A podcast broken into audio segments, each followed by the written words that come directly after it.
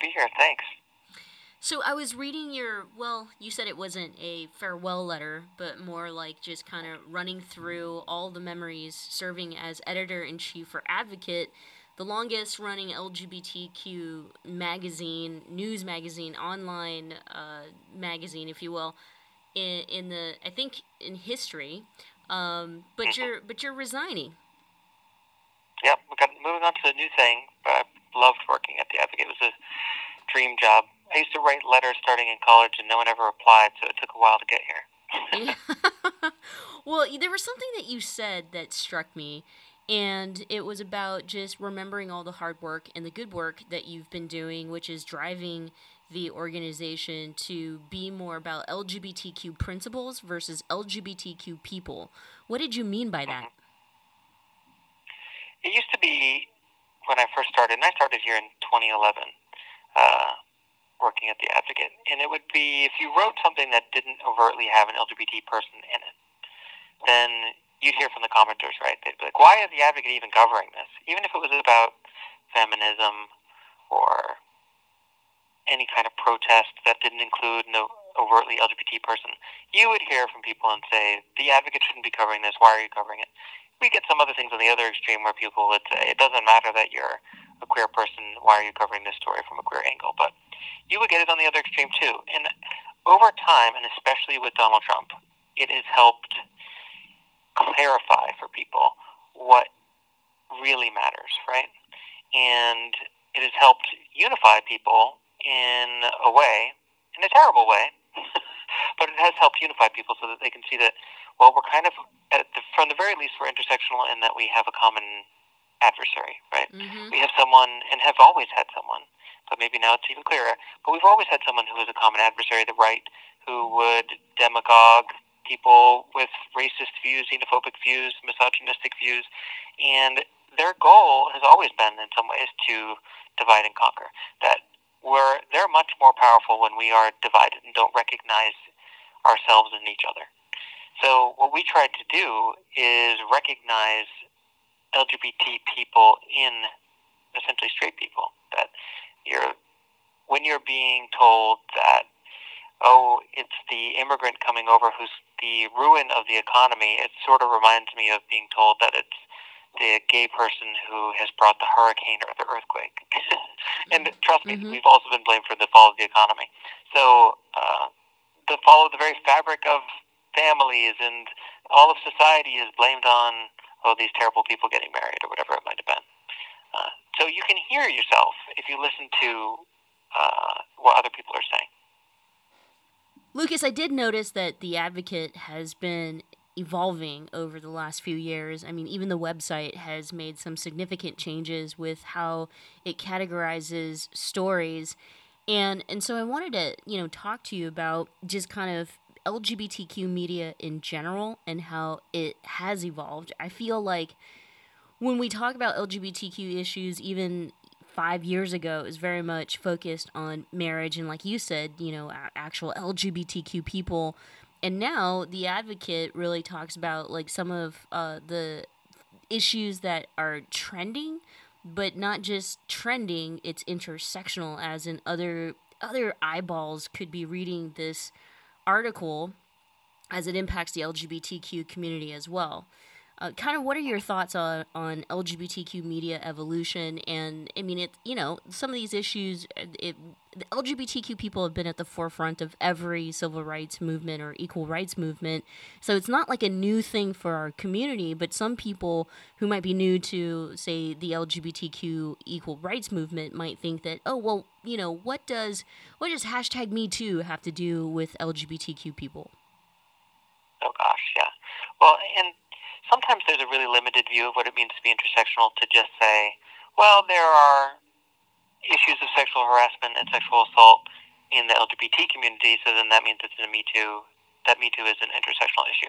Well, of course, sure. There's going to be LGBT people everywhere you look, but when you really uh, delve deeper than that, you can say that Me Too is really about power and the abuse of power. Right? That's at least one portion of what it's about, and to be LGBT throughout our history has been to be without power in a lot of instances and to have that power used against us. So you could look back at like the Lavender Scare, for example, where you know it was in FBI was looking around and trying to find uh, if you happen to have any gay proclivities, you could be easily drummed out of uh, your job, and that could then be held against you.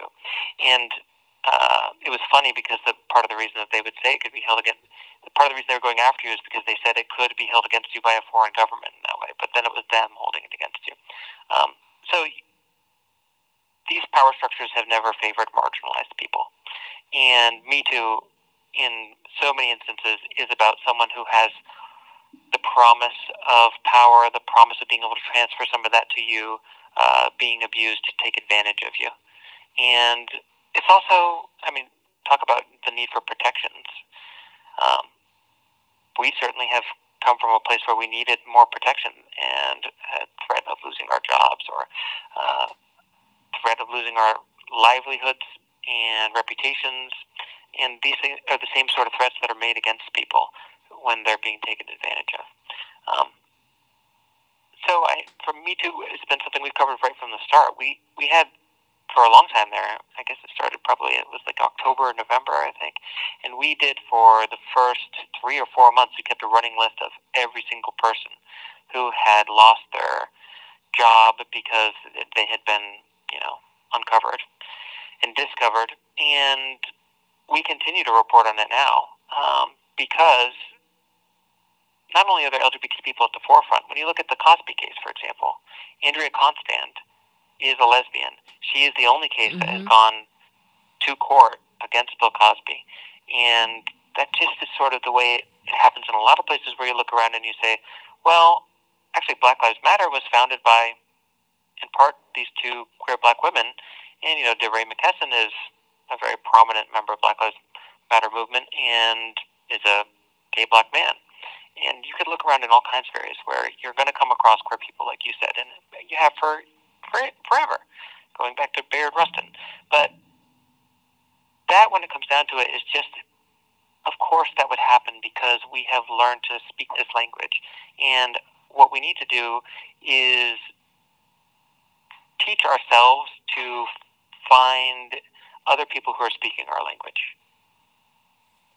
Exactly, exactly. I totally agree with you. There was something also interesting that you mentioned in your letter, which is, you know, now that uh, we're at we're at where we're at, what should the advocate be right now? And you bring up the president. Uh, the LGBTQ community has always been a victim of these fear mongers, and I believe that Donald Trump is the beast of them uh, right now at this time. And so, you know, just to there's so many complex layers to it, but but the president has attacked the media and continues to attack the media and anybody who's in the media. But for for you as editor in chief right now and talking about what the advocate should be and it should a part of it should absolutely ensure that we do our part to.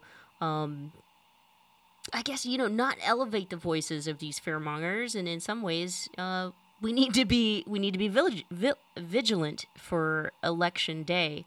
Can I elaborate on that and you know kind of how the media uh, also impacted um, how it was impacted by this president, how the advocate was impacted? Mm-hmm. So in the farewell column, that's not really a farewell column. I shared that memo that we I had written before Pride Month started in 2016, and it was a year after marriage equality, and it would turn out a couple months, a few months before Donald Trump would become president. And I could have imagined a time easily where the advocate really wouldn't have covered Donald Trump very much, or only when he mentioned LGBT people, which would be very infrequently. He didn't bring us up directly very much, and if he did, he tried to avoid saying anything or admitting anything negative about us, um, which fooled a lot of people, it turned out. Um, and I can imagine a time where the advocate really wouldn't have covered much of what Donald Trump was doing because it didn't we can get like name checked in it. And that would be such an abdication of our responsibility now, not only as a magazine, but as LGBT people. To let Muslims be stopped at the airports and have said nothing or not joined in the protests uh, would have enshrined and let us sort of we would have been complicit in discrimination that was happening overtly.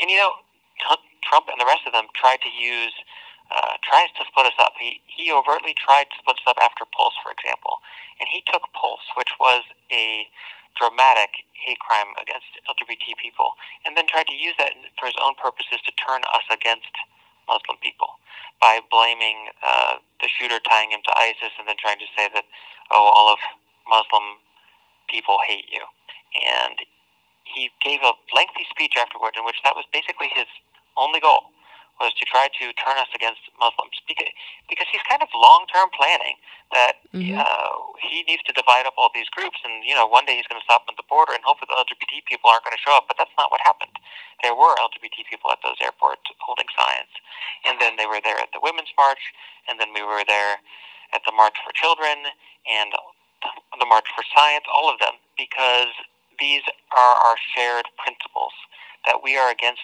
discrimination, whether it's at the border or whether it's when you're trying to get a cake at the bakery. We're against discrimination. And we're against demagoguery because we have been demagogued. We have been blamed for things that we have nothing to do with. Uh, and we're against shame and all of its many iterations. Uh, and bullying, really. I mean, if there was ever a better example of bullying, it's Donald Trump, my God. So if you can't, yeah. even at that basic level, say, as LGBT people, we understand what it is to have been bullied, even if we are not the subject of the bullying, we should stand up because that's what we've always asked other people to do for us. Right, right, right. You know, it, it, what's interesting is uh, reading your letter also brought me back, and I had an, a, a nostalgic moment for myself, which was the first time that I walked into, you know, a Barnes and Noble, and there was an Advocate magazine um, there to purchase with the rest of them. And and so my my question to you it got me thinking about now all these mainstream publications and websites are being inclusive of LGBTQ reporting, which is awesome. But you know, I mean, I just can't imagine a day or a moment in which we we, we say to ourselves, we don't need an actual LGBTQ publication. What are your thoughts? I also am glad to see BuzzFeed have an LGBT section, and Vox has an identity section, and so does Mic, and HuffPost had the queer voices section, and that's great to see that we are seen as such a valuable audience by these giant media companies that they're going to start a section for us, uh, and they're going to treat those sections just like they treat any other section of their website is that this is a lucrative business for them and they're going to hire LGBT people who are great people and great journalists and they're going to do great work. Uh, but there's always going to be a difference, which is that the Advocate, when it was founded in 1967, you mentioned it's the longest running. The, the story of how it was founded is the story even today, in that there was a group of people on New Year's Eve, 1966, went to a bar in Los Angeles in Silver Lake neighborhood. And it was at that time, if you can believe it, against the law to kiss a person of the same sex for more than two seconds. So these undercover police officers went to the Black Cat Tavern where this, there was going to be a big New Year's Eve party and there was going to be a big lot of queer people there. And they went undercover and they waited until it was midnight when people would kiss. And then when they did kiss, they came out, they beat them, they chased them down the streets, they arrested them. And people at that point said, we've had enough. And they formed a group. A group had already been founded called Pride, Personal Rights in Defense and Education. That's where the name came from, Pride. And they had a newsletter. This was a newsletter for a protest movement. People needed to keep in touch. They needed to know what was going on so they could get things done. And that newsletter became the Advocate. The Los, it was, and then the Advocate magazine. So we've always been a newsletter for a protest movement, and I think that protest movement has always been about civil rights. Then it was even more explicitly about standing up for yourself against police brutality and harassment. Which, gosh, mm-hmm. if there's never been a clearer tie-in to the Black Lives Matter movement, uh, it's that one. That's where we came from. Uh, the police were once upon a time named the uh, we they pick a phobie every year. They would crown the worst homophobes, and the police was top of the list. So uh, at right. the time, it was. So we come from this idea that uh, you're fighting back, that you're doing something, and that you have this idea in media where there's a one side and then they got to put the other side on is a false equivalency. It creates a false equivalency in which people turn into issues instead of human beings. And where we've felt this our entire lives, where let's have a debate now about whether it was marriage equality and whether or not you should be allowed to get married, we're going to have on the person who says you should and the person who says you shouldn't, as if there's really legitimately two sides to that issue. Because and as if then that person who you're talking about is really just a political issue and a number. Uh, and it's never been that way. And that's what the advocate will always recognize is that these are not issues, these are people, and these are our values and principles, and we come from a starting place of understanding what our values are and never treating it as if there's a legitimate other side to that. Great point. That's such a great point. Um, I also had this one thought, and I thought you would be a great person to ask. And that is just kind of like you know, where LGBTQ activism is. I mentioned earlier that it was very clear in terms of what LGBTQ issues were a few years ago.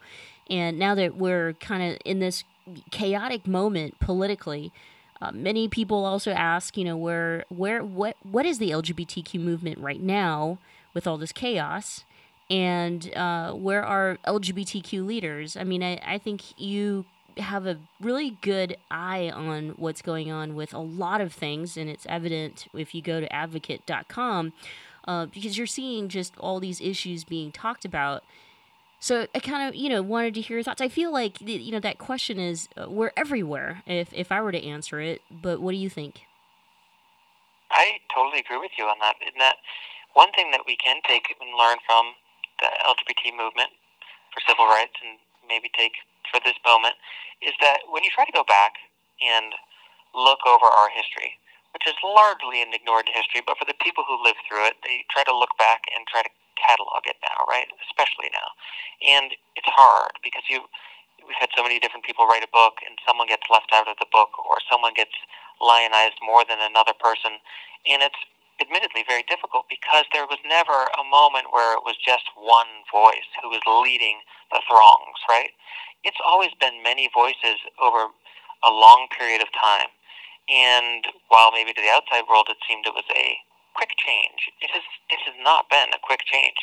Uh, the magazine started in 1967 because something was already wrong by 1967, and so it predates even then. And Stonewall was in 1969, it's two years later. So the important thing to remember from the LGBT movement is how many people played a role in getting to where we are now. Right. And that that was actually its strength, is that there could be someone uh, in Los Angeles doing one thing and another person in San Francisco hearing about that and emulating it maybe from there and into New York, and that you would have uh, multiple leaders is an advantage. And I think that's where we are now there isn't exactly. I mean, if you look around on TV, you say, well, who is in charge of all this? Who is marshaling this response to Donald Trump? And I'm sure at some point people will rally behind a presidential candidate. But even then, that presidential candidate would need to draw upon the many figures who are making a difference all over the globe and especially in the States. The way that these rallies happen, the way that the protests happen, it's a it marvels me every time it happens that, oh gosh, we're going to have, we've picked a date, and all of a sudden there are dozens, if not hundreds, of protests organized all over the country on that date. That's amazing, and that is our strength. Thank you for that. Thank you for that. That gave me a, an injection of unity that I needed for today. Um, because sometimes it gets kind of well, it gets hard, especially with the LGBTQ community, and we're we're forever evolving and you know it, it doesn't always mean that we all always agree which i think can be a good thing. Uh, lucas it's tradition on the show that we ask our guests to provide for us a coming out story. I feel like you're leaving the advocate um, but at the same time, you know, the advocate isn't everything because you're moving on, as you said in the beginning, to new projects. So uh, we'd love to get to know you a little bit better before we let you go. I had a, I mean, everyone has an interesting coming out story. I didn't come out until college, and I was actually outed by my one of my ah. roommates in my dorm because I had been. Uh, you're talking to the high school prom king. So just so you know, and I actually dated the high school prom queen, and we went to college together. And uh, she, this is a much longer story I won't get into, but she uh, knew that I was gay at some point under stressful circumstances, but we hadn't told anyone that you know we were not together anymore because I was still trying to figure this out. But somebody uh, in my dorm got the idea that oh well we had been lying and we should be exposed uh, for whatever reason for being duplicitous or something. Uh, so he told everyone, which was very stressful, as you can imagine, as someone who grew up. I grew up in evangelical churches. My uncles are missionaries and uh, started their own churches. I went to their church. Um, so my journey to being able to say that I was a gay person came with a constant voice in my ear saying how bad that was. Um, so then to have been outed at that moment was obviously a great stressor. So what I did actually is I called a meeting. I had one of these unusual dorms where we were kind of a community. You had to apply to get in. And so I called a dorm meeting and came out to the dorm. And I didn't necessarily call out the person who had been uh, outing me, but it was implied. uh. So it was a very empowering moment in the end, and it, it, I think it probably uh, shaped how I handle a lot of things now. Is that it's to do it publicly a lot of times, right? right. to get rid of all of that shame that you had, which admittedly I did have, and I shouldn't make it sound at all easy because it wasn't. Which was, I was certainly went through suicidal times around that, um, and it was only because of my now very great best friend and former prom queen girlfriend who that I could actually make it through all that, and mm-hmm. then the support system that came even after I did come out to the dorm because I was welcomed, um, and I was also welcomed by my immediate family, and my nana walked me down the aisle, uh, down the aisle at our wedding then, in a church. So you know things did get much better. Yeah, it sounds like it. So what's next? Uh, family, you know, maybe growing your own, or uh, that's just getting personal. But people well, probably. Have, I'll have some news soon on that. Some news soon on that. But you can trust that what I'm going to be doing next is going to be an extension of what I've already been doing. To, uh, it goes back to this. I actually worked before I was at the Advocate at National Journal magazine in Washington D.C. and I always wanted to work in Washington because I thought I could get there and as a journalist I could write a story that would change people's minds on Capitol Hill, and they would go off and do something with what I had written.